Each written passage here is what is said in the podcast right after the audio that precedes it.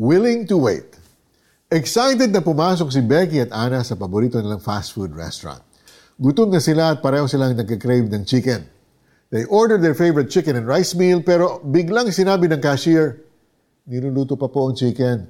Willing to wait po ba kayo for 10 minutes? Ay, papalitan ko na lang order ko. Spaghetti meal na lang sa akin, sabi ni Becky. Willing to wait ako, sagot naman ni Anna. To their surprise, wala pang 10 minutes, dumating na ang chicken ni Ana. Inggit na inggit si Becky. Isip-isip niya, sana pala naghintay na lang din ako. The moral of the story is, good things come to those who wait. Sa panahon natin ngayon na lahat ay fast-paced, pahirap na ng pahirap para sa atin ang maghintay. Nasanay na kasi tayo sa instant. Instant answers, instant blessings. Pero paano kaya kapag si Lord ang nagtanong sa atin, Are you willing to wait? Are you willing to wait sa love life na ipinagpipray mo? Are you willing to wait sa promotion mo sa office?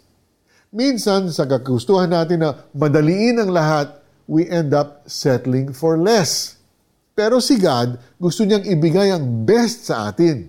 Kaya hindi laging instant ang sagot ni Lord. There are times na inaalaw niya na dumaan muna tayo sa mga situations na masusubok ang ating tiyaga at pasensya para tayo ay matutong maghintay.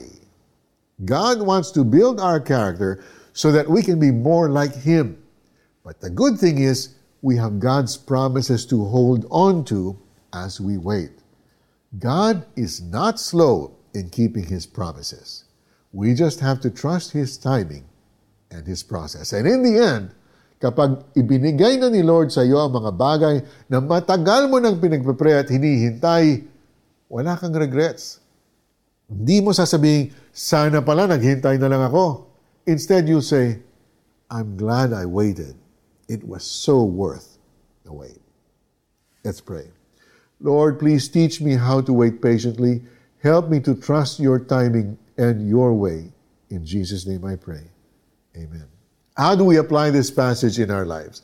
Read Romans 8.25 and write it down sa iyong journal or isave ito sa iyong phone. Each time you feel anxious in your waiting, read the verse aloud. Ngunit kung umaasa tayo sa hindi natin nakikita, hinihintay natin iyon ng buong tiyaga. Romans chapter 8, verse 25. I'm Marty Kaimo. Thank you for joining us. Until next time, God bless you.